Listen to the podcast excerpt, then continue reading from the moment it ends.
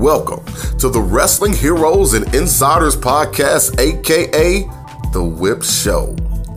Your co-hosts Deshaun Whip Dog Whipple and devastating Daryl Pace each and every week will bring in some of the top pro wrestlers from around the world. I'm talking WWE, WCW, Impact Wrestling, NWA, and more. So sit back, get your favorite drink, and listen to some great stories told by those amazing and sometimes crazy pro wrestling superstars. What's going on, everybody? Welcome to another edition of the Wrestling Heroes and Insiders Podcast, aka The Whip Show. You know what it is. I am Deshaun Whip Dog Whipple, and I am here with my co host. Devastating Daryl Pace, once again here in the command center. Devastating Daryl Pace, keeping it nice and safe in the command center. You see, he's in a bunker, so you can't mess with him. Cause we got we got a we got a tough dude in the building today, but he can't go get him because he's in a bunker, man. Yeah, and man, it's been a ton of news, man. So many things happening over the last few weeks. You know, we've been growing. So many things happen. In fact, we you know we've had so many fans out here. I need extra security, man. I need I need some help around here. Can, can you help me with some extra security? Help protect it. If only we like knew a director of security somewhere. Oh, wait a minute. Yes, we do. Because we want to shout out this man is an actor. And we're going to talk about some of his amazing acting roles. This man is an author of the new book, Getting Color, which is available on Amazon, Google Books, and all wherever you can get your books at. And this man was the director of security for World Wrestling Entertainment. Can we give it up for Mr. Jimmy Noonan? How you doing today, sir? I'm doing good, guys. I'm feeling like uh, I'm feeling like the old days when I was just little Jimmy Noonan from St. Mary's in Rutherford, New Jersey, because I got devastating Daryl and the Whip Man, Whip Master General. I'm like, what the fuck? Oh, you know.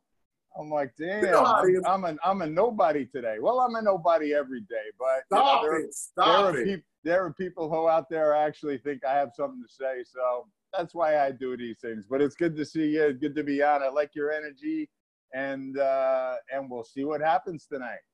Let's have some fun, man. Well, speaking of what we like, I was just telling you off air. I'm liking that goatee beard thing you got because the promo pic I seen, you were like clean shaven. What's that all about, man?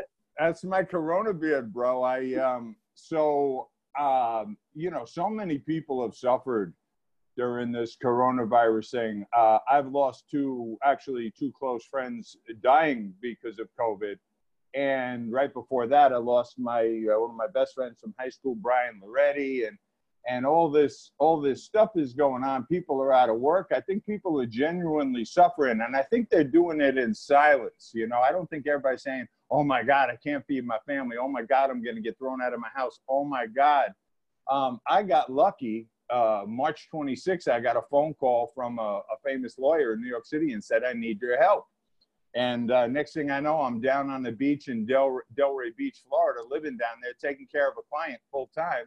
And I decided to grow my uh, my coronavirus beard down there because there was nothing expected of us. All we had to do was stay healthy and stay clean and stay fit. Not me, I'm always clean, but I, I had to keep him clean and uh, and clean on the right path. So so I just uh, I decided to keep my coronavirus, uh, and I don't know what I'm gonna do with it, but the damn thing is like gotta be four inches long. I think I'm gonna do like a really weird braid thing. I like, like I think I'm gonna get it long enough, and I'm gonna braid it. You know, so uh, yeah, it's uh, I kind of I hate the look, but I like the look because I don't care. We're in a world right now like who cares? You know, who cares what you look like, right? I mean, nobody nobody gives a crap what you look like. You know, and I'm an That's ugly right. old man anyway. So well, you know why nobody looks at me. So I just kind of stick with that, right? Yeah. You can do this so, Neidhart so, thing. You can you can grab it and laugh a lot. There you go. So, uh, where, where, what area are you living in right now? And are you guys, uh, is your stay at home order lifted already? Oh man, don't even get me started. I'm in a place. I'm in a place called Garfield, New Jersey. Okay, now, so I was born in Massapequa, Long Island and at five years old in kindergarten, we moved to Rutherford, New Jersey because my dad couldn't keep a job. So we drive to Rutherford, New Jersey. We get a house. And um, as the crow flies, Rutherford is maybe three miles from here, but it's South Bergen County. And I'm in an area like like it's safe and it's cool and, and all my shit is here. You know what I mean? All my stuff is here. That's why I live here. Why do I live in a place? Because all my stuff is there. And it's actually not so bad. But I'll tell you an interesting story. When my mom was dying, um, about four years ago, uh, I would walk in, you know, to see her, and she would forget sometimes. She would think I was my dad. Now my dad's been dead for 20 years, right? So she would think I was my dad. So then she'd realize I wasn't my dad. Then she'd think I was my son. And then I'm like, well, mom, I'm not, you know, your grandchild. And then she'd think I was her brother Johnny. And then she'd remember that I was Jimmy, her son. And she'd say to me every day, so where are you living now? and I'd, and I'd say, Mom, I'm in Garfield, New Jersey. She'd say, Garfield? Garfield's a fucking shithole. so yeah, that's where I'm in, in Garfield, New Jersey, because because all my stuff is here. That's why I live here. Otherwise, I would be in New York or Los Angeles in a minute trying to do cool stuff. But the thing is, I still do cool stuff. Sometimes it doesn't matter where you live. It's just like coming home from Delray Beach to Garfield is a little depressing sometimes, but it is what it is, you know. I got a good life. I got, a, I got, I got all my sports memorabilia. I got superstar Billy Graham and Spencer Haywood behind me with a little Rick Barry and a little uh, and a little Pete Maravich. So you know, it is what it is. You were just saying off camera. We were talking about so superstar Billy Graham is your guy, huh? Well, I love Billy. I, I've always appreciated him for the controversial guy he was. And listen, he was a legend in the business. You know, I mean, Billy was Arnold. It's almost like to me, I think Billy was Arnold and uh, and and Hogan together before Arnold and Hogan were on the scene. I mean, he was, you know, he was massive. He had that big personality. He had the look. He had the whole Venice Beach look. And he used to come backstage with uh, with uh, is it Val or Vic? Victoria or Val? I can't remember, but a wonderful lady, his wife. And he come backstage and he found out one time that my sister was a famous writer named Peggy Noonan. Peggy Noonan got famous writing George, uh, uh, uh, uh, Ronald Reagan and George Bush's speeches, A Thousand Points of Light, A Kindly Gentler Nation. And he found that out and he became such a Jimmy Noonan mark. It was the coolest thing. And I was already a Billy mark. And by the way, I don't mark out for anybody. You know what I mean? Like like LeBron used to come backstage, and I like Timmy Duncan. Timmy Duncan used to come backstage, and all these celebrities. I don't mark out over anybody. I work with celebrities, but but some of them, like a guy like Billy, I will mark out over Billy because Billy's one of a kind. Nice, nice. Well, before we go into your wrestling career, you know, I've been doing some research on you, man. And you were an actor, so you were an actor first before you went into security. Yeah, I did very well. Um, I, um, oh my God. So on May 6, 1987, and I've told this story before, a um, uh, something spiritual happened to me, and it's that I got sober through the grace of God one day at a time. I drove myself up to a detox in Paramus, New Jersey on May 6, 1987, and I've been sober ever since. Congratulations. And if, if, thank you. I take no credit for it though, man. It's an act of God. I'm telling you. An animal like me getting sober. I mean, guys like me don't get sober. I'm a fucking animal, you know. And and through the grace of God, now I got this like great life. Yay! But anyway, so um, so uh, so I had a sponsor. You know, you get a sponsor in the 12 steps, and um, and my sponsor said, "So what do you want to do now?" I go, what do you mean? He says, well, you got to get a job. I got, I know that. He says, uh, well, what are you going to do? I said, well, maybe I'll go back to being a bartender. He goes, no, no, no, no, no, no bartender, bro. Not if you're going to stay sober. I went, all right, I make good money. No, no, it's not going to happen.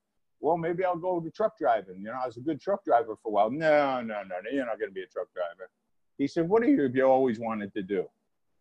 I said, well, I always wanted to be an actor. He said, what? I said, I always wanted to be an actor. He says, What are you saying? I go, I always wanted to be an actor. All right. He says, Well, go be an actor. I go, uh, okay. Uh, how do I do that? He goes, I don't know. You're the actor. Find out. Two years later, I drive out to Los Angeles. I get my SAG card on a huge Miramax film, Harvey Weinstein, called The Grifters. Anjelica Huston, John Cusack, and Annette Bening, Martin Scorsese hired me the day before to play the opening scene with John Cusack. And my dream started to come true. Now, it's not like um, it's so it's a different thing today because like I was highly trained. Okay. I had done every high school play. I had done plays in college. I had done th- dinner theater. I had seen studies. I had, and then I also had uh, acting mentors and acting coaches that I went to class every day. So I'm not the Rock or Dave Batista, or John Cena, who you know, who you know, cuts a promo and got a good look, you know, and and I get an acting job. I mean, I fought and I worked my ass off, and I went on thousands and thousands and thousands of auditions.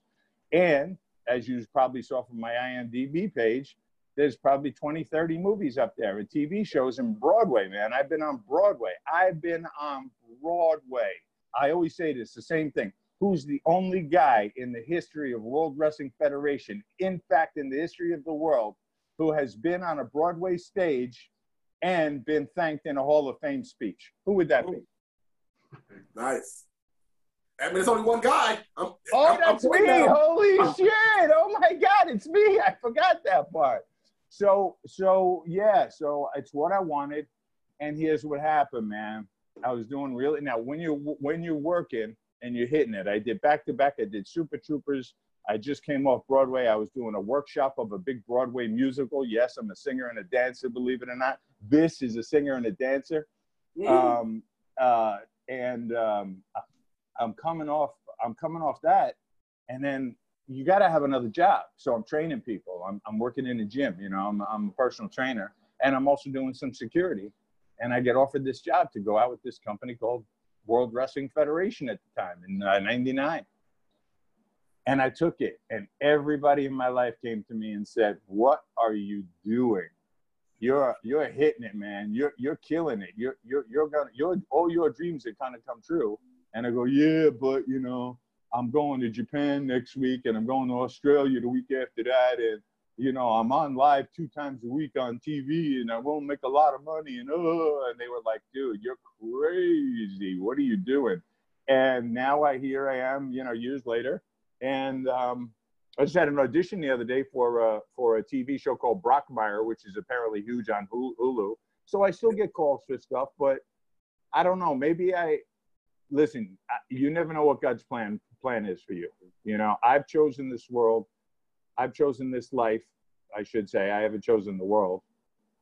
If I was going to choose the world, I probably wouldn't have chose this world. But anyway, um, I chose this life, and it, it is what it is. So I do the next right thing. If I get a call to go out on the road with a client, if I get a call to keep somebody safe and sane and sober, if I get a call to uh, to you know whatever I get, that's that's get, an acting job, then that's the next thing on my plate, and that's what God wants me to do. So so I keep my ears open and I grind it out, and I'm 62 years old. I ain't getting any younger, but I'm doing all right. I got my health, you know. I got my like, motherfucker, you know. So I, I, got it. I got I got it going on for a 62 year old guy. So I, I hope that I hope that in a long way answered your uh, answered your question. But I've been very successful. Listen, and now I wrote a book. I hate to say it because I, I I take no credit for anything in my life, guys. God, I'm telling you, I pray and, and dreams come true. The power of prayer is incredible. But and now I wrote a book, and the book is kicking ass and taking names, and and it hasn't even been discovered yet you know, that's the other one. Well, I know we're going to talk about it, but I'm just showing it right now. Yeah, I know and, and, that's not that's not even the cover now. The cover has changed because uh, uh, Brooks, uh, what's his name? Barnes and Noble has asked me to change the cover. I'm in Barnes and Noble, baby. Barnes and Noble. So um, yeah, my life is a miracle, bro. You know, I see. I, I, that's why I like your energy. Like I don't know you guys. Like I see Whipple name on on Facebook a lot, and you're like big guys like we have so much in common you know you're big guys you're of a certain age not as old as me i know but you're thriving and you're doing your thing and you're doing the next right thing and you're doing podcasts like i like that energy and that's when you're a guy like us that's all you got to do you just got to keep putting it out there You know, just keep putting. People don't understand how simple that is. Just yeah. keep putting the good energy out there, and miracles are going to happen in your life. And I, am glad you touched on that because, like I said, we're going to talk about the wrestling thing, but I want to talk about something. You're talking about that real life. You're 62 years old, and you're still acting. You're writing a book. You're still doing security. So many people, and I know you know some cats like this, man, that are already 40 years old and they act like life is over already. They're 45. They act like they, no, I can't do anything. How do you stay young? So much energy. How do you bring it to the table, man? Dude, I got a second shot at life. Again, before my mom did, before my mom died, you know, I, I was 29, 30 years sober, about three, four years ago. And, and I said, I looked at her and I said, Mom, I said, me, because me and my mom had lots of problems, man. Me and my mom, I was the only son, six sisters and I was my dad's son, and she hated my dad so much that she kind of hated me too. I hate to say it, you know. Listen, these things, these things are a fact. These things happen in life.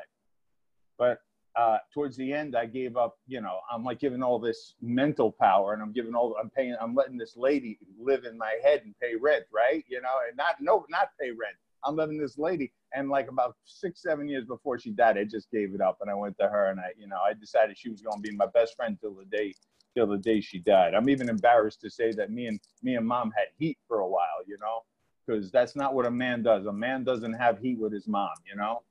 But I went to mom, and right before she died, I said, "Mom, we did pretty good, didn't we? You and I, we did pretty good." She goes, "Pretty good? You should have been dead 30 years ago." So I look at it like this, man. I got a second chance. I'm living on borrowed time.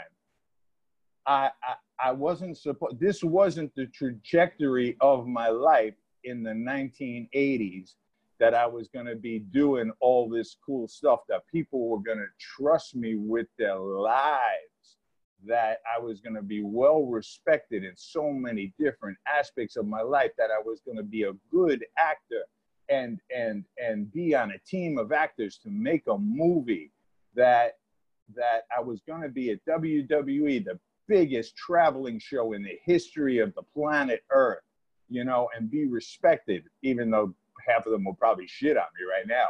But, uh, you know, it's like this wasn't supposed to happen. So the answer is I got a second chance, man. Now, honestly, I can't remember the last time I said those words. Like, that's not my mantra. You know, I got a second chance, so I'm gonna I'm gonna live it up. I want to show Billy back there.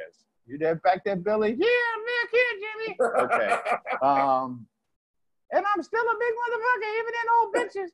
Um, so so yeah, you know, it's not like again, I don't but I'm saying it because you asked, you know. Yeah, I got a sure. second chance at life, you know, no, and, man. I'm, I'm, and I'm digging it. That, I love my a, life, man. I complain about great, it all the time, but I love it. and that's a great testimony. And that's the thing that people need to hear, whether it's, you know, listen to wrestling podcast, but, you know, beyond beyond that, it's like it's about living your dreams. And we talk about it all the time with all the guests that we came on. And people that just take the time and go for it. Like you said, I'm an actor, then be an actor. You know, if you want to be a wrestler, whatever you want to do, do it. And, and, and that's tremendous testimony to people out there that are listening. Well, thank you. Uh, and again, you know, people say to me, wow, it's over 33 years? Wow, that's amazing. You're, you're amazing. And I go, no, man, you don't understand. I take no credit for this. And I'm not a hero because I take no credit. I take no credit because I don't deserve any credit. I, I get out of bed. I bless myself like the little Catholic boy that, you know, I was taught. I say my prayers, I pray, I meditate, and then I take action. I got to remember sometimes that I am not in the results business. I am in the action business, and the results are in God's hands I'm an action, action, action. Now, when I'm laying in my bed at three o'clock in the afternoon, not doing a thing, I ain't doing much action, but that's how I take care of stress sometimes. I like, I'll go to bed for a day. You know, I'm a, I'm a weird dude. There's a reason I'm single. You know, I've been married, I got kids, but I'm a strange effing dude, man. But, but we all handle pressure in different ways. But I am not in the results business. I am in the action business. And just this simple thing, you guys calling me and saying, yes, I'll be, I'll be, I'll, I'm glad to be a guest on your show. I know nothing about you. I've seen you on Facebook, but I just had a good feeling about it. And then your reputation is good. And so it's yet another positive action. And if there's somebody listening out there and can listen and not listen, if somebody can learn something that even it's as simple as they take away from this, an animal like him can stay sober 33 years. You know, I'm not here to here to teach lessons. That's, that's you know, but but if they get hear that and put that together, like, boy, I wonder how they did it. And then you could throw up a you could throw up an email address later on after this and you know and say, hey, listen, if anybody's struggling, you know, I don't want to make this a you know a uh, you know uh, a show about addiction, but if there's anybody suffering, and chances are there's somebody listening right at this second who's suffering from addiction, you don't have to live like that anymore. You know, so it's about action, action, action don't worry about the results. The results are in God's hands. Man, man. And I got to tell you, like he just said, yes, this is a wrestling podcast, but we want to just talk to people. That's the that's what we do. And like I'm loving your energy as well. It's funny because you're saying what you're doing. My mom is a 67 year old minister who literally just started her radio show two years ago. Just wrote a book this year about faith. You know what I'm saying? She she was a postal worker for 40 years of her life. Never thought that she would be helping to change lives now. And like she's been to Russia on missions for the last couple of years, uh, Africa. And not to go too deep, but so it's a beautiful thing when people know. I don't care what age you are, keep doing what you're doing. The world wants us, the world needs us, and the Lord put us out here to talk about this type of stuff, man. It's it's never too late, baby. It's never too late. You know, it's never too late to. Uh, it's never too late to to teach not not be a teacher like yeah be a teacher but to but to teach somebody a lesson to teach an old dog new tricks and to and to help. It's never too it's never too late to help other people you know? And i think that's you know i think if you keep that kind of attitude you're going to be good for a long time you know? So god god bless you mother. Thank you very much man. But like i said we got to talk about it. So you ended up getting in there with the wwf the wwf yes, did yeah. were you? I know you said you don't mark out for anybody, and you had already been working out. You did security, but what did you truly expect when you walk through the door and you see all these? Because I know you had heard the stories of wrestlers before you even met them. Before you know these guys, what did you expect? Uh, what did I expect? That, you know, you know what? I'm I've done a, maybe 150 of these things, and uh, and I don't think anybody ever asked me that question. Um, I will tell you that that during the Monday Night Wars, it's kind of interesting. During the Monday Night Wars, I didn't have the cable uh, uh, access, the, the right channel to watch uh, WWF, so I watched WCW. Oh man! Isn't isn't isn't that funny, right? Now oh, I end, I end, and don't get me wrong, I ended up getting to know a lot of those guys, and I just thought it was interesting, you know, being an actor and, and studying acting and, and being somewhat somebody who thinks he's a connoisseur and I love movies and I kind of study them and I write about them. You know, acting, you know, there's a lot of an acting component to wrestling, especially today. There's actually too much, and we can talk about that later if you want. But so I was kind of fascinated, like these guys are taking these bumps and and they're and you can tell like even though it's a work you can tell there's so much testosterone in that ring that it's really not a work. It's a lot of shoot too you know what i mean? I don't give a you know rat's ass if it was shane douglas or buff bagwell or kevin nash or, or hogan or, or sting you know back in the wcw days but those guys there was a lot of shit. Goldberg and William Regal. There was a lot of Benoit. My God, Eddie. Those were a lot of shooting on each other. You know what I mean? Like they say they weren't, but I, you know when a guy's being stiff. So by the time I got to WWF in in '89, I didn't get I didn't go right on the road. I uh, I was at WWF New York, um, where I got kind of discovered. Uh, because you know WWF New York was such an integral place. You know, the place over on 41st and Broadway, and we were doing we yeah we were doing sec- security over there. And we're handling top talent. And, you know, there's a few of us who were of a certain stature, a certain maturity, a certain age, and they really liked us. We happened to be all Jimmys. Uh, Tan Jimmy, Jimmy Tillis, uh, Stone Cold Jimmy, that was me. Uh, uh, there was Jimmy V, There was uh, crackhead Kerry Jimmy. Uh, we had all these Jimmies there, and they just seemed to like all the Jimmies. And next thing you know, something happened, and I'm out on the road. Um, and my first show was a house show in uh, Lamar, not, I guess uh, outside of Waco, Texas. And the first guy I met, I, I write about it in, in my book. The first guy I read, I, I walked into was uh, uh, Bill DeMott. Bill DeMott came out to the ring really early because he got there really early for an afternoon show. And Bill DeMott's asking me, the new security guy, if it's okay if his girlfriend sits and watches the show at ringside. Mm. Bill DeMott, the kind of, you know, I mean, you know, he, he, he was Bill DeMott. And I was like, uh, sure. You know, like, what am I going to say? No to Bill DeMott and be afraid to get hit. You know what I mean? Um, and then it just, they slowly started dribbling in and it was, you just start to get to know the boys. So I don't, I didn't know what to expect, man, but, um, but yet at the same time, thinking about it all these years later, I probably could have written the script. You know what I mean? I probably could have thought it out and say, it probably looks like this. And I probably would have been right and it was and it was nuts, man. It was nuts. It was quite a ride. I ended up being there uh, just a little over seven years, and um, and it was crazy. You know, I mean, I you know, yeah, you'll you'll you'll read some of the stories eventually. Um, I got two other books coming out, and and you'll you'll read a lot of this stuff, but.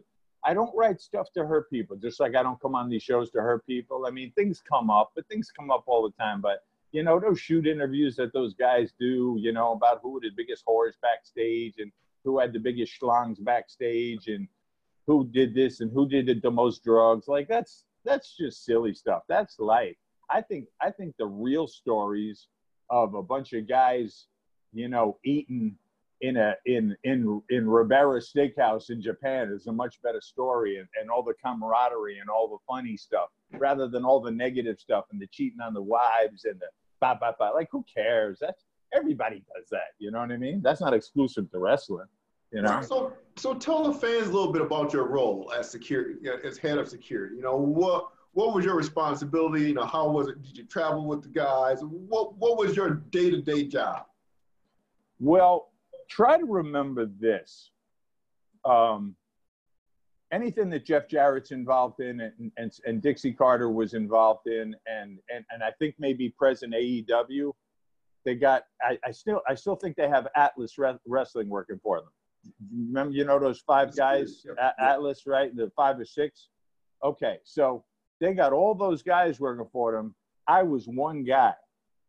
And when i was at smackdown i was one guy and jimmy tillis was at raw or i was at raw jimmy tillis was at smackdown. One guy was running the whole thing when it came down to risk assessment threat assessment security logistics um, uh, anything having to do with risk assessment in the office, keeping the fans at bay, keeping the talent away from the fans, keeping the fans away from the talent, protecting intellectual property, you know, making sure nobody has a sign in the audience, especially on hard camera side, that says WWF sucks. Right. You know, that ain't happening. That's not happening on my show. You know, uh, when we went to WWE, making sure there was no WWF signs because every time the WWF would show up, the FCC would fine us like ten thousand dollars. So, so what you did was you did everything. You wore a lot of hats. Maybe Mark Yeaton, the producer at the time, or or or uh, John D'Amico, the producer at the time at Ringside, would disagree with me. Maybe they would disagree with me and even disagree with me har- harshly. But we ran the show together. They don't know that. They don't know that because they don't know how often building security, building management would come to me with questions because they were too busy prepping for the show and then running all the minute to minute stuff for the show. Whereas I'm right there and they always know where I am. I'm either backstage or ringside, but 18 hours a day. Okay. You know where to find me. Sometimes you can't find the manager in the production office. So so I don't. I think the production managers who, you know, I think they'd have a real problem with that. Me saying that, but guess what? I help them run the show. So not only did I have all the security stuff, not only did I have all the safety protocol, not only did I have all the intellectual property stuff, but I kept it tight at ringside. And when I say I kept it tight, people didn't start hitting the ring until me and Jimmy Tillis left. We were tight, man. Nice, nice. So you, you kept everything in order, man. You did your thing with security, uh, the, the the arena security. You were they all had to go through you pretty much. They pretty much did it. I mean, we would have a we would have a so so a security rider. Let's say we're doing uh, okay. I'm on the road. I'm in uh, I'm in uh, Winnipeg, and I'm doing Canadian shows, right? So three months ahead of time before like St. Louis, the St. Louis run, which would usually start Detroit, Cleveland, St. Louis, and then we come back up and do Dayton and Columbus for TV, right? So, so five shows in a row. They would be getting their security rider, and the security rider would spell out everything that we that Jimmy and WWE needed for the show and the production manager. But it's really me, what I need for for for my part of the show. And then, so they would have everything, and, and I'm talking down to parking, I'm talking down to, you know, filing people in, what time doors open, what time doors close. You know, I'm talking down to, down to uh, everything. I mean, actually, actually splitting hairs. You know what I mean? Yeah. So, so we would get there, and then we would have two security meetings. There would be the first security meeting during the day. Let me turn the light on. Is that a little better?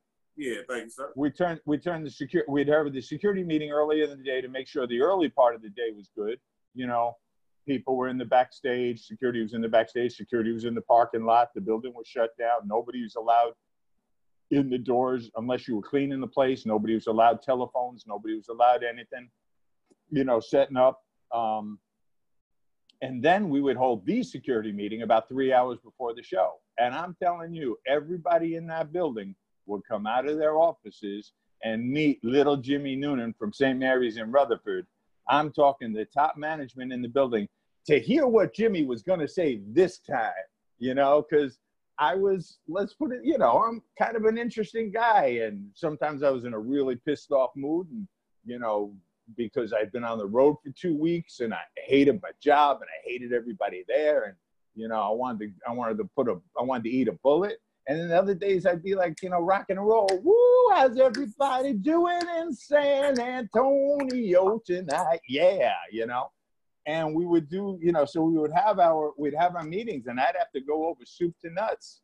And and I'll tell you, a lot of people in this big building. I am talking every arena in America, every single one. Okay every single, you know, anything that holds 2,000 people and over, we did during my time.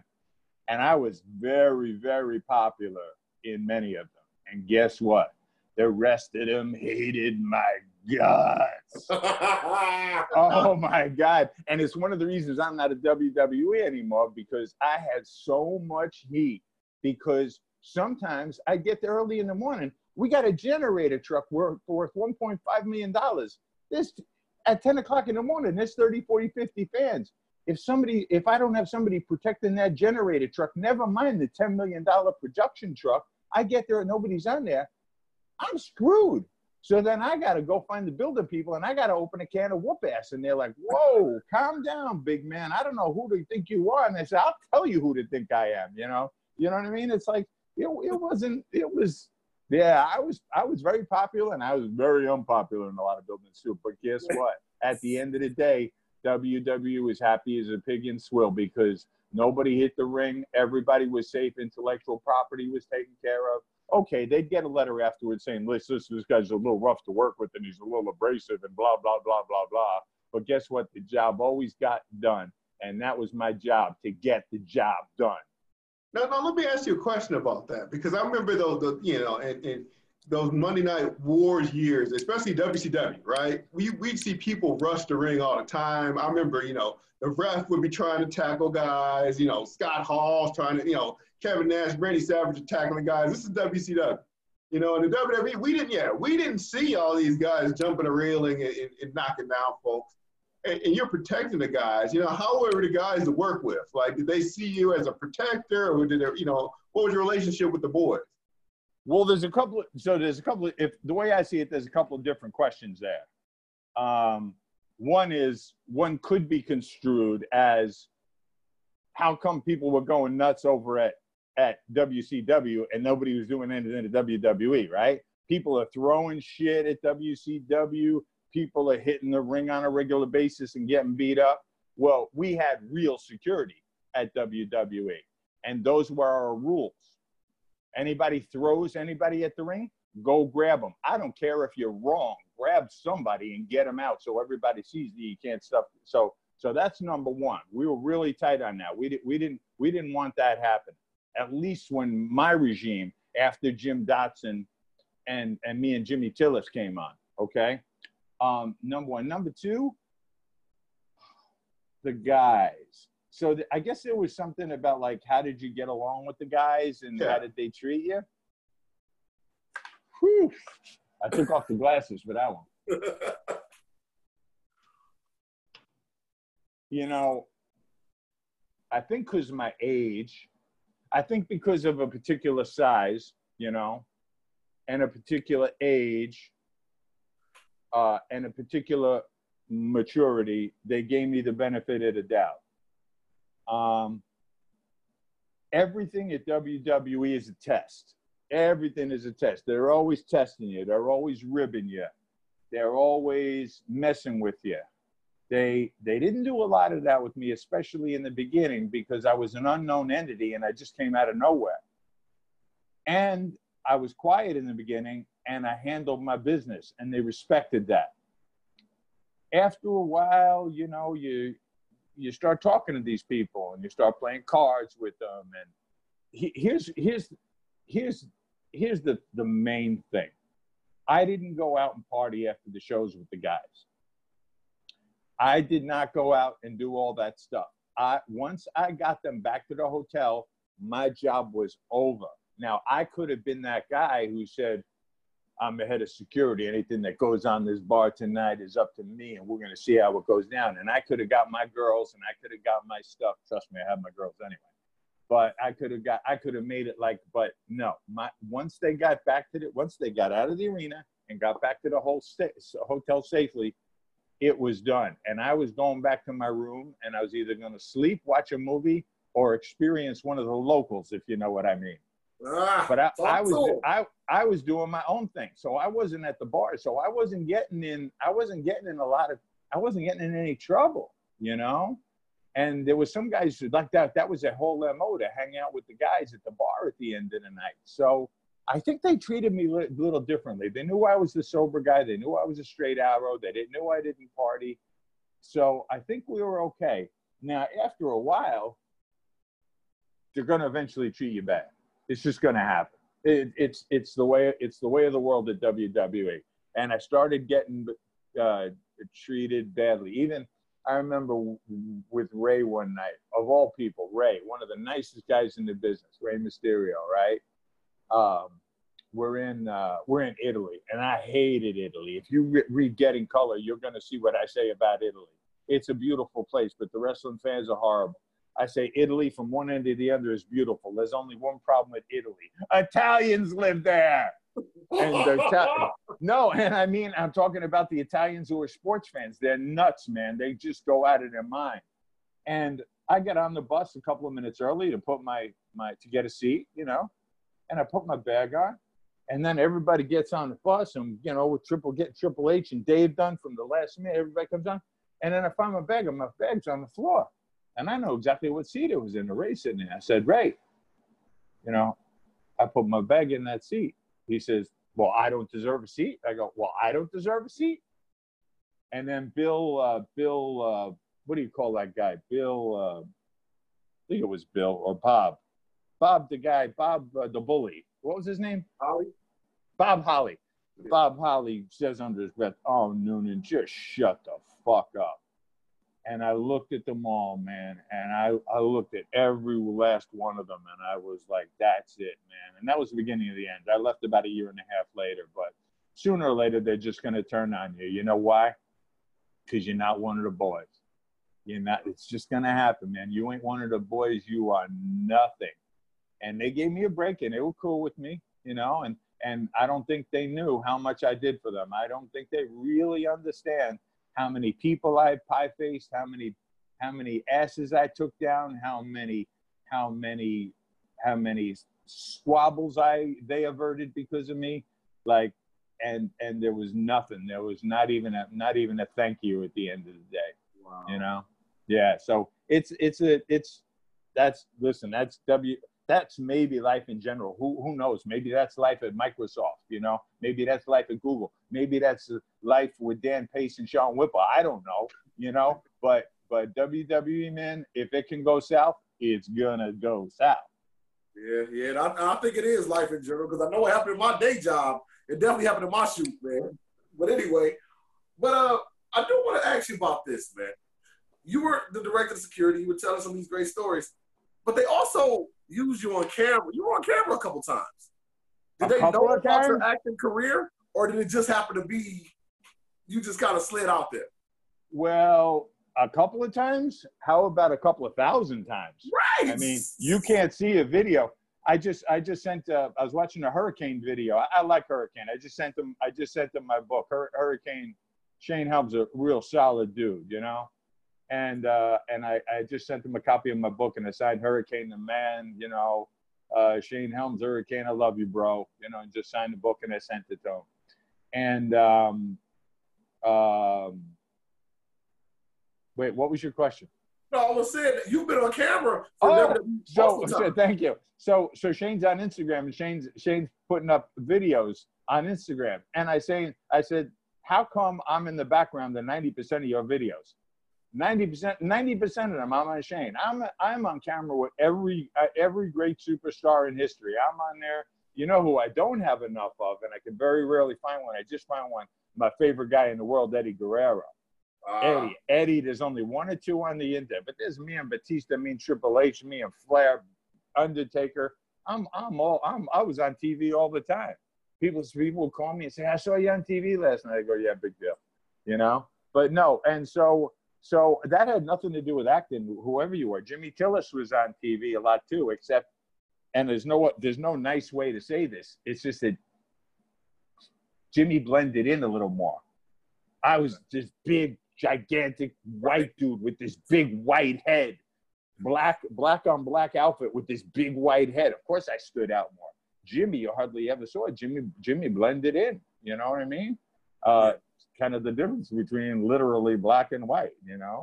but no, I was not. No, so Jimmy, Jimmy was on even more than me, but I'm the one you can see. And then sometimes people didn't recognize me because Jr. one time, when Jr. was running talent relationship relations, my first few years, Jr. said, "I don't want this Noonan guy wearing." Uh, coming out like that every night. He's got to wear a hat. It looks like too much like Stone Cold. And I was like, they look think I look like Stone Cold. And then the first day I saw Stone Cold, I went, "Whoa, yeah, we, oh, look, we Hold on, man. Yeah. I'm looking at your picture back here on my screen. I can see it, No, I can see it. Oh yeah, oh yeah. Jr. said, Jr. said he looks like Stone. He he said he looks like too much like Stone Cold. We got to put a hat on him. So I was always hiding in the background or trying to hide. But it had nothing to do with acting. It's just it was my job to be on TV.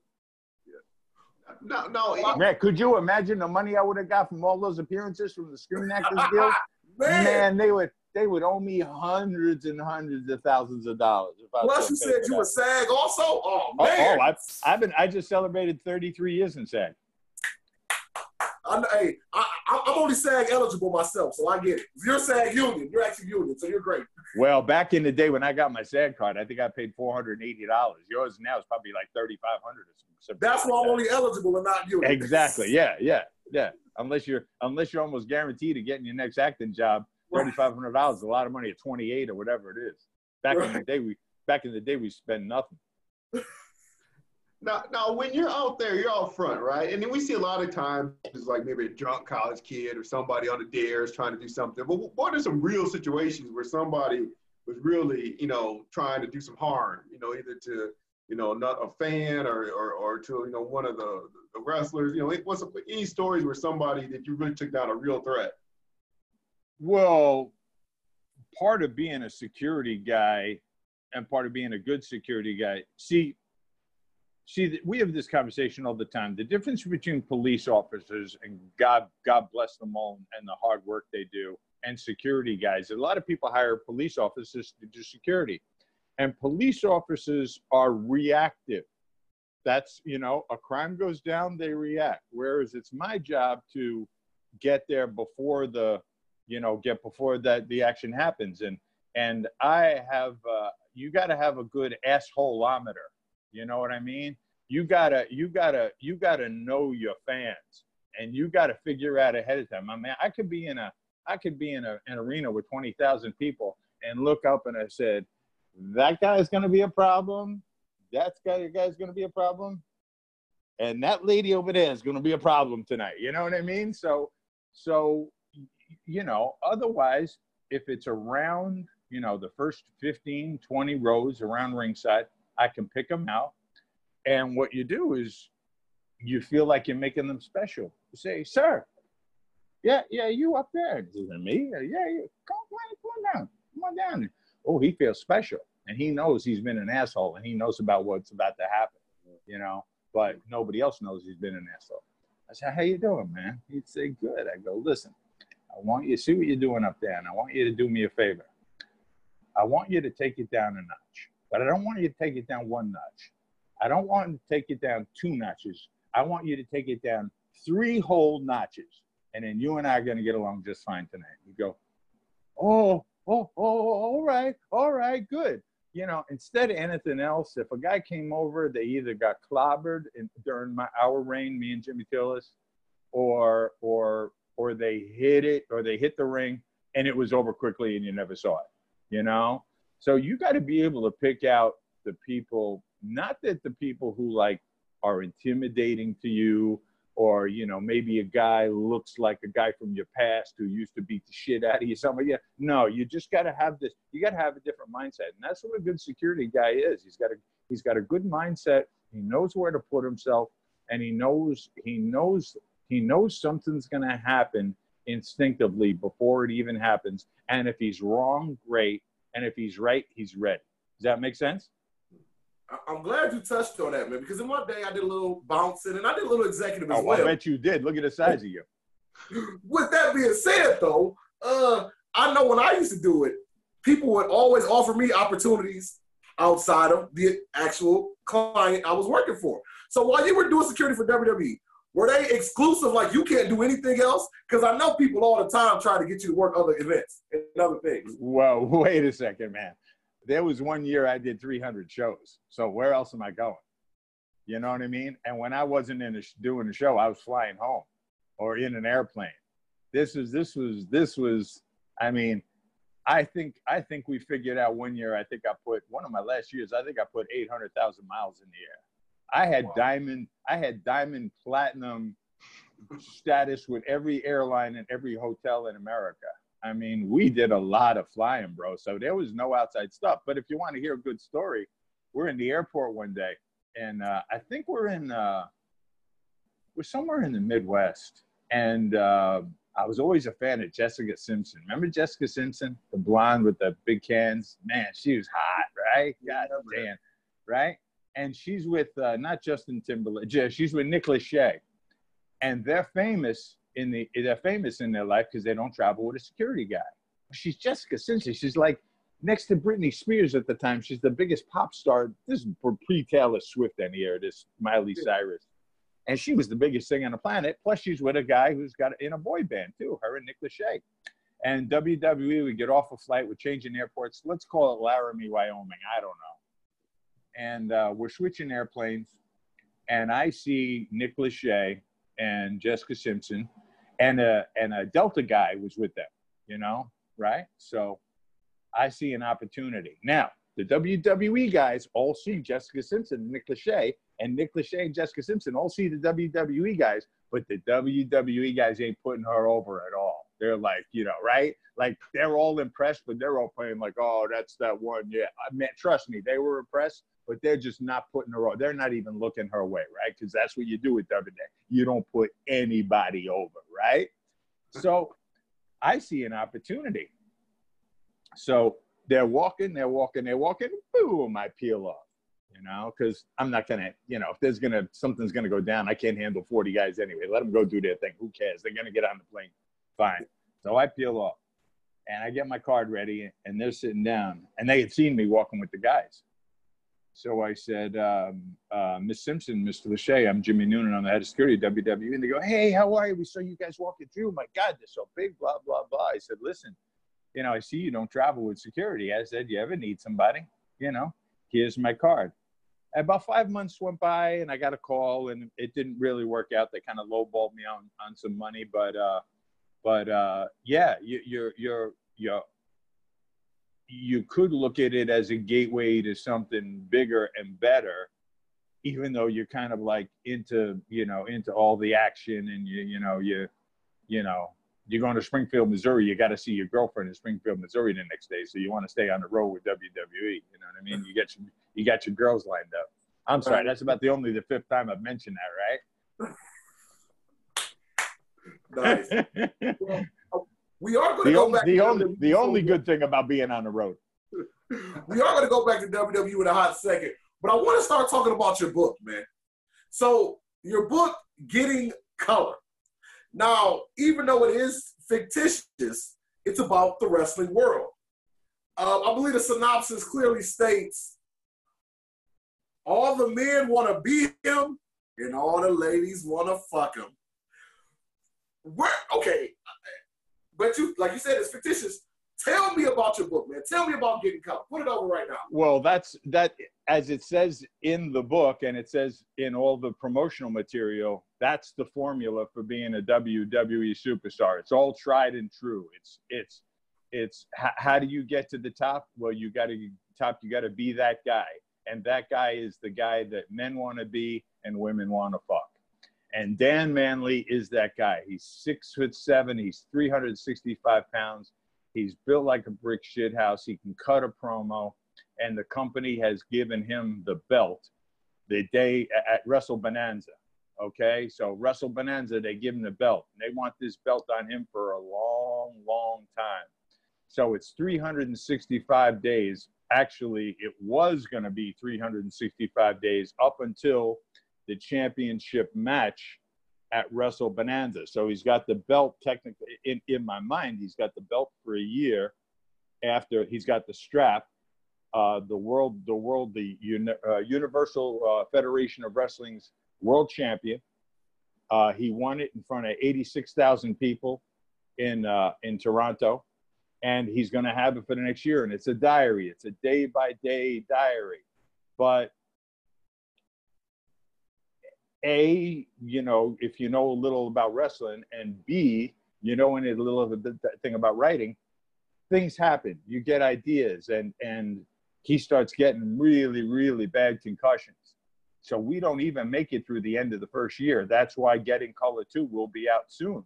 This book i mean i wrote six seven hundred pages and no nobody was gonna nobody was gonna put out you know 600 pages. So I had to put it into at least two and maybe three because it's such a rich story, you know, and it's about his journey. Yes, he is fictitious, you know, allegedly. Um, but uh, no, he's, he's a guy who, um, you know, like, like he was a, he was like a bouncer and he was a bodybuilder and he was a big dude and he wanted to be a wrestler. He saw wrestling on TV, wanted to be a wrestler, like so many times you heard, you know. And he worked his ass off, and he had he had everything. He had the look, he had the body, he had the attitude, and he could cut a promo, and he made it to the very top in a short period of time. But, you know, you tear a quad, and you know somebody hits you. I remember one night we were at Madison Square Garden, and and uh, uh, you know people forget like these stadiums and these arenas, they're all full of air. They're pumping air in and out of them, right? There's HVAC and air conditioning, and you know, there's doors open and they're pumping it out. I remember Matt Hardy. Uh, they were they were going to start an angle between Matt and Brock, and and Matt goes into the runway as Brock's walking out, grabs a chair, and he's supposed to hit, take the chair and hit Brock over the back of the head, right? But the chair with all the air and everything kind of goes sideways and he catches Brock and puts puts a hole in the back of Brock's head like you wouldn't believe.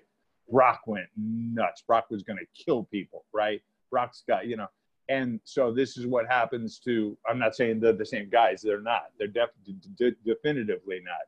But that's what happens to Dan Manley in in one of the in one of the towards the end of the book, and this is his third concussion in a row, and he's got to take some time off. So that's actually the end of the book. Um, I want you know he's got some spiritual stuff going on. He doesn't like the road. He's a bit of a sex addict um, you know, and and he likes the push and he likes the attention and he loves the four or five million dollars a year he's making, but he's he, he he's got a wife at home and he's got kids at home and he's got troubles like everybody else and he's coming to you know he's coming to terms with his life and so i had to end it really fast because because i was so excited about getting two getting number two out there once he got over this huge injury. You know what I mean? Um, but that's it in a nutshell. And it's all, you know, all Dan's stories about being on the road and all the stuff. And, but it's all fiction. That's actually where I want to ask you next, though. So, what made you go the fiction route as opposed to so many of the people in the business? They do the autobiography thing. Why did you choose to go uh, loosely? You know what I mean? Do a fiction. Well, for, well, first of all, I saw I signed many non-disclosure agreements. Okay, and if you read, I mean, I haven't read all these books. I haven't read Jericho's book, and I haven't read Edge's book, and I haven't read Flair's book, and I haven't read Triple H's book, and I haven't read Batista's book, and I haven't read Chyna's book, and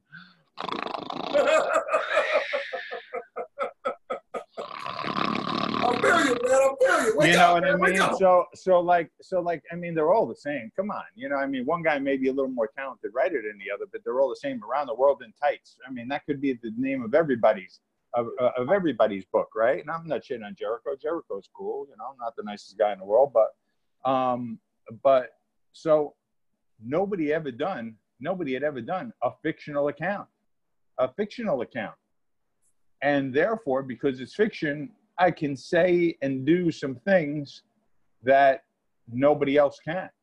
You know what I mean? And yeah, it's fiction, uh, but you have more. You have more freedom that way. You have you have more freedom that way. And there's lots of great stories in there. And you know, I say due to this author's vast imagination, you know, this is all fictional. And the last thing I write is you might have seen if you read it it said, This is not about you, you conceited fuck. I saw that. I saw that, man. But and, and I'm glad you said that because that was going to be my next thing. Truth be, tell the truth.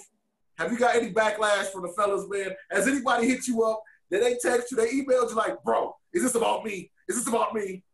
Well, here's here's the funny part. I have sold a shitload of books, and this hasn't even been discovered by the wrestling world yet. This nobody even knows about this book yet, and I've sold hundreds and hundreds of books.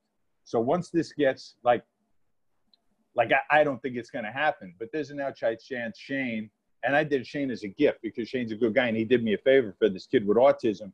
He did this little thing. He, you know, at the end he says, "What's up with that?" And this kid's walking around. This said this autistic kid who was doing really bad, uh, not doing Dylan Clarno. He was not doing. He was not doing real well. And all of a sudden, he's walking around, and I say, hey mommy what's up with that? You know so so so shane really did a nice thing for him and that was my gift.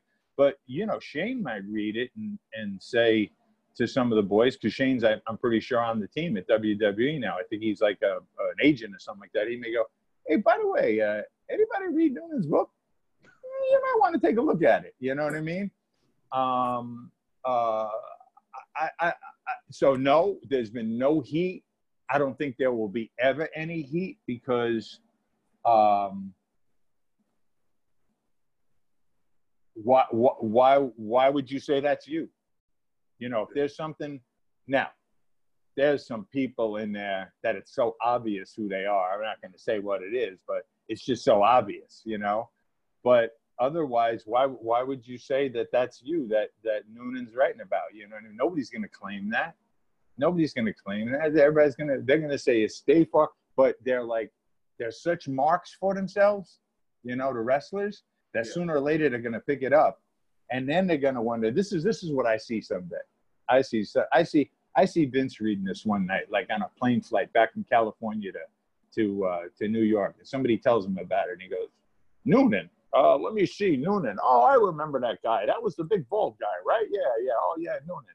And he reads my book, and he reads it in four hours, right? And then the next day at TV, he takes the book and he throws it in the middle of the room, throws it at one of the agents, says, "How come Noonan's the best writer in the company?"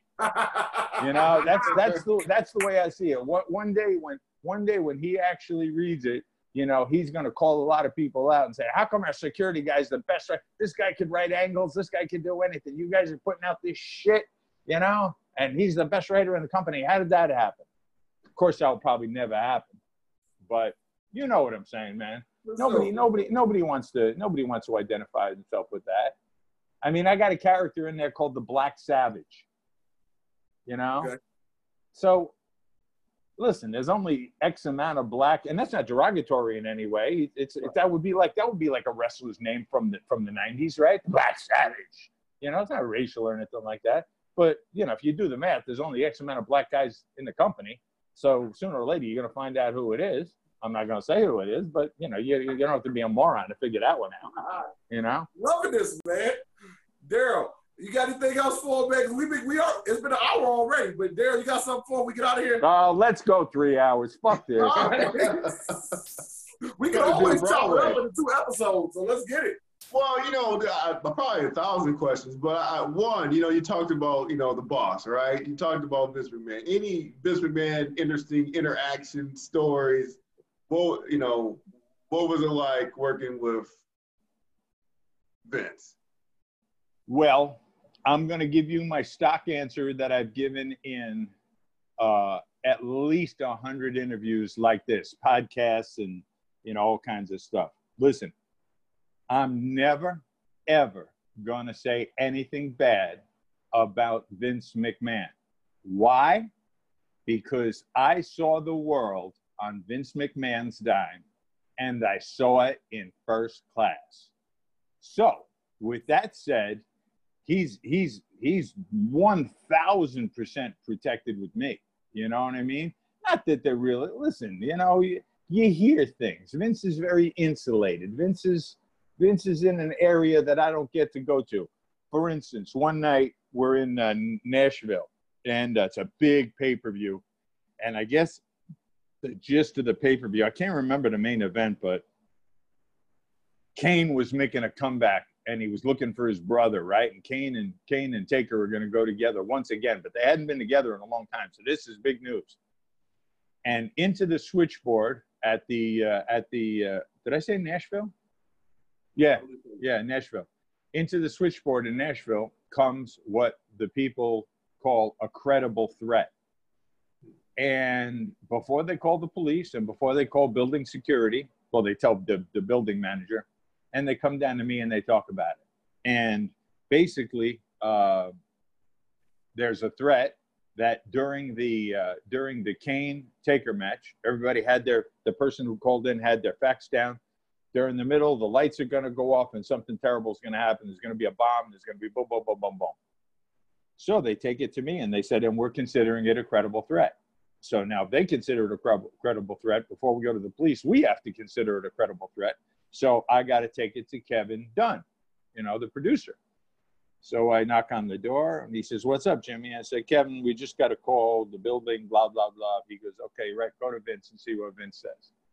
So I haven't talked to Vince in months. I travel all around the world with this guy, but there's no reason to talk to Vince. Vince is Vince, except hello, boss, or good morning, boss. You know, there's no reason to talk to Vince. I haven't talked to Vince in months. Here I am, his head of security. We haven't talked in months. So I said, uh, Mr. McMahon. And I always, I never called him Vince. Everybody called him Vince. I felt very uncomfortable calling him Vince. I called him, I, I called him Miss McMahon. I said, Mr. McMahon. I said, Mr. McMahon. He goes, Hey, Jimmy, what's up? I said, Listen, um, we got a little bit of situation, you know? Uh, he said, What's that? And I tell him the situation. So he thinks for a second. He goes, Well, what do you think? I said, I don't think anything's going to happen. He says, okay, just keep your eyes open. Thank you very much. And then Kevin says, what happened? He says, just keep your eyes open because I didn't, I don't think it's going to happen. I don't think they can pull it off. So then we called the police and they brought in the sniffer dogs and the blah, blah, blah, and there was no bomb in there. And the show went off splendidly. But um, I'm going to save the real juicy story for um, a letter to Cecily. A letter to Cecily. So when I was on the road, um, I was a single man on the road, enjoying the fruits of being single on the road. Okay. And I I met a think that's gonna be the fourth book. The fourth book That- is gonna that- that- be, that should- that should be- well, enjoying the, the, the fruits of the road. enjoying the fruits of the road. Listen, it is what it is. One girl, one girl's mother told her one day, she goes, "You got to watch that guy. He's got a man in every city." And I literally did have. I'm sorry, he's got a woman in every city. I'm about to say, that's exclusive, baby. Let's go. dude, dude. I'm sorry. Did I just come, did, I, did, I, did I just come out of the closet on fucking on a podcast? We got exclusive. You got the exclusive. That's hysterical, man. Got an exclusive. Jimmy Noonan's gay. Oh my God, that's funny. Eh, it wouldn't be the worst thing. But anyway, he's got a woman in every city. And the fact is, I did have a woman in every city. She was absolutely right. But um, where was I? Wh- Which way was I going before that? Oh, so anyway, I was on the road. I met a girl, and some things happened, and now I have a 15 year old daughter who is gorgeous and incredible, and I'm crazy about it. So my daughter's 15, and right after I left WWE, I wanted because she was two and I was 47, 49, whatever the hell I was. I can't remember the difference. 46, yeah, whatever. 49, she was. So because of the vast difference in our ages, I wanted to tell her everything about my life that we don't know what God's plan is for me. Am I going to live to be 90 or am I going to live to be 63? We don't know. And I don't know. Uh, so I wanted to write her a letter and I wanted to tell her everything. So it's called The Letter to Cecily, The Memoirs of a Nobody. And it's a real book, it's not fiction. And it'll probably be out, I'd say, sometime this winter. But but I tell a couple of juicy stories in there about Vince, but not bad stories, just like like macho, mano a mano. There was one particular story that I'm not going to get into, but it had to do with um, Seattle. I think the greatest, personally, I think the greatest WrestleMania ever. And if it's not the greatest, I think the most underrated WrestleMania ever was Seattle. Uh, seven, seven, 18? Seattle was 18 or 19, whatever. The WrestleMania in Seattle. And Vince, um, Vince was going to the arena with me at um, at uh, at midnight to go over his uh, to go over his match with Hogan. Remember the street fight, him and Hogan. Yep. So it was going to be it was going to be Rock and Steve, the co-main Kane main event. I'm sorry, Vince and Vince and Hogan, the co-main event, and the main event was going to be oh no, so like two two co-main events, and then the main event was Brock and Angle. But anyway, so they were going to go over the match, and me and Vince were alone in the in the in the limo. And Vince, it was just weird, man. It was just weird. So I write about it in the book, and, and you're going to have to wait to hear that story. I'm not. Don't get me wrong. I'm not saying anything went down between us, but the tension and the and this power play thing that was going on was really odd. And maybe it was as simple. He was just just finding what I was about because I'd been only on the road for a couple of years at the time, and we never really got the set. And he's just staring at me. So, but I get more into the story. Uh, you know, he's all he's all jacked up. Remember Vince I did with the black the black boots and the black the black jeans and the black the black tank top, and he's all jacked up and he's eating a protein bar after he just ate two steaks at a steakhouse. I mean, I don't know how how much this food how much food this guy eats, but so yeah, I save all the good stuff for that book. But there's nothing, you know, there's nothing really terrific, you know, nothing really terrific stories about Vince. Vince was Vince was Vince, and yeah, you you just, you know, you you gotta have you had to treat him with a certain amount of respect, but it was easy to do. It was easy to respect Vince. Nice. Now, nice. last one for me, wh- wh- and you don't have to go into it, but were you on the plane ride from hell? I was not, um, but I was on my own plane rides from hell, which are well documented. Trust me, trust me. Um, but I, I, I was not. My uh, my partner was, and I'm kind of glad I wasn't, because one of two things would have happened. Um, a, I would have slept through the whole thing, or B, I would have shit myself. When Brock hit the door, was that the one when Brock Brock hit the door? Him and Brock Henry? and Hennig, yeah. and actually, you know, there's more stories. You know, like I don't think all the stories ever came out that night. All the stuff there were there were more stories. There was like there was like six separate things that happened that night, and I think three or four of them came out. And there, there's actually more to that story, and somebody documents it somewhere. But that was not only the plane ride from hell, but it was the craziest fucking ride. Like it's almost amazing that that plane landed or, or that there wasn't a rebellion or that a bunch of guys didn't get murdered that night. Like a Bruiser Brody thing didn't happen and a couple of guys, you know, did, didn't get murdered that night because there's a whole load of stuff that happened on that plane that night. I was on a plane one night though when Flair came out of the uh, Flair came out of the bathroom naked and with his uh, uh, I'm sorry, naked underneath his robe and opened the robe, you know, and just you know, woo, and and I'm I, I, I will never get that because it's so funny. It's so funny and it's so outrageous and it's so kind of it, it, it, just so brought together what WWE is. You know, it's Ric Flair coming out of a bathroom on a plane, naked except for his Nature Boy robe, and then opening the robe, going "Woo!" You know, and Rick probably says, "Oh, that never happened," but guess what? I was there, so. Jimmy, man, listen. I want to say, first of all, thank you. I hope you enjoyed yourself. And we actually got tons more questions for you. So one day, if you cool, we're gonna do a part two another time if you're down for that. First, that's you want to you want to do one question on the phone? Oh, but before we before we go before before we leave out, I want to ask you this. I want to ask yeah. you this. You told all the stories so far. You you're acting now. You, you you wrote your book. But if it ever was an opportunity, would you go back? Absolutely not. First of all, first of all, that opportunity is never going to happen. It's just trust me, it's never going to happen for no particular reason except those people do not go backwards. They just it's in their DNA not to go backwards. And even though to me it would be a smart move, honestly, I think it would be a smart move. I think Paul should have called me 10 years ago and just said, listen, I don't know what happened. I don't know where you went, but come the fuck back. I, I don't, you know. And I was cool enough with Paul that, you know, I, I, I thought, you know, but um, so A, there's no, I mean, zero scenario that they would ever call. And B, if they did, there's no way, there's no amount of money I would ever go back. Yeah, never gonna happen. Sure. I love my life. I love my life too much.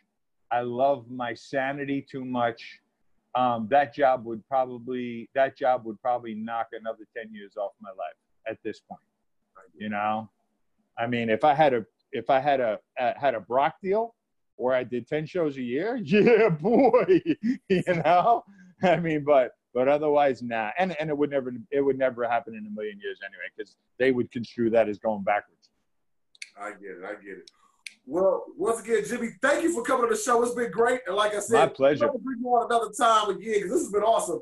But right now is the final segment of the show. And the final segment is called Ring the Bell. We give the guests 60 seconds to talk about whatever they want to. They can promote themselves, they can say something inspirational, they can say whatever they want to. But you got 60 seconds, Jimmy. Go ahead and ring the bell. Oh man, this is like so unfair in, in so many ways. Uh, but I mean that in the in the nicest possible way. you know, we're we're in uh, we're in. I'm not a real serious guy. You know, I mean, when it's time to get serious about spirituality and life and death and addiction and stuff, you know, I, I, that's when you stop me in my tracks and I get real serious. But you know, we're coming off what seems to be the tail end of the COVID crisis although there's a chance we may have a round two this winter. And then, you know, Aubrey, I can't remember Aubrey's last name, but I remember it's double A, Aubrey, the gentleman who was shot. And then we're coming off George Floyd and the terrible, you know, the atrocity that happened to him. You know, what else could you possibly talk about for 60 seconds than George Floyd and Black Lives Matter and All Lives Matter and all that stuff? And, and to somehow, put this fire out in the world and there's got to be sooner or later there's got to be some healing man the world is about healing the word is the world is not about starting fires the world is about healing and we need to heal man We need to heal from COVID. We need to take care of those people. We need to take care of all those bodies. We need to protect people. And we got to pray that the, the George Floyd situations, do I have the, their name right? George Floyd? Yeah, that's right. You're right. Um, God, I thought for a second it was Gregory. We gotta, we gotta, we gotta really pay attention to that stuff, and we gotta come to a conclusion, and we gotta heal. And I'm not saying that because I'm talking to two rather large black men.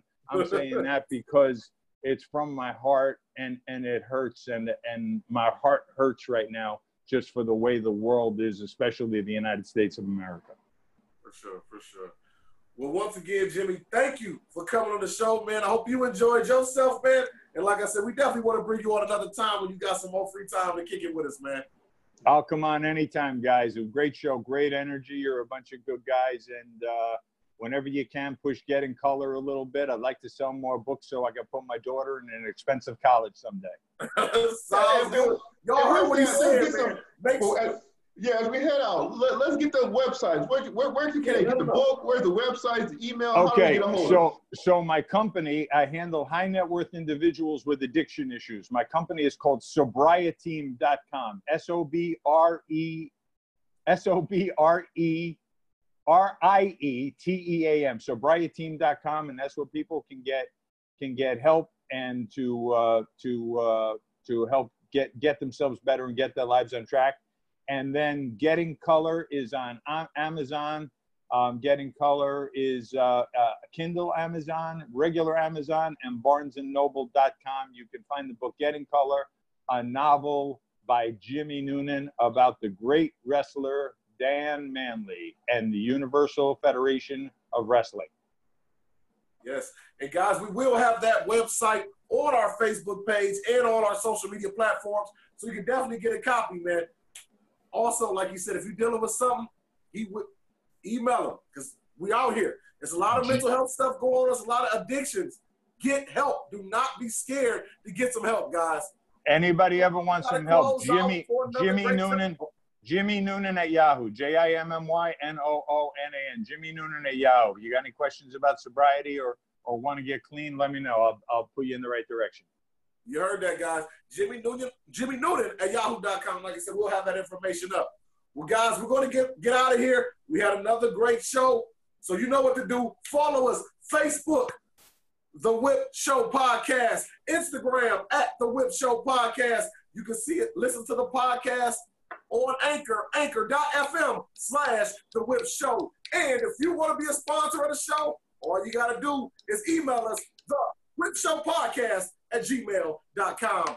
So, once again, I am Deshaun Whip Dog Whipple and Devastating Daryl Pace. And we will see you next time on the Wrestling Heroes and Insiders Podcast, aka The Whip Show. Take care, guys.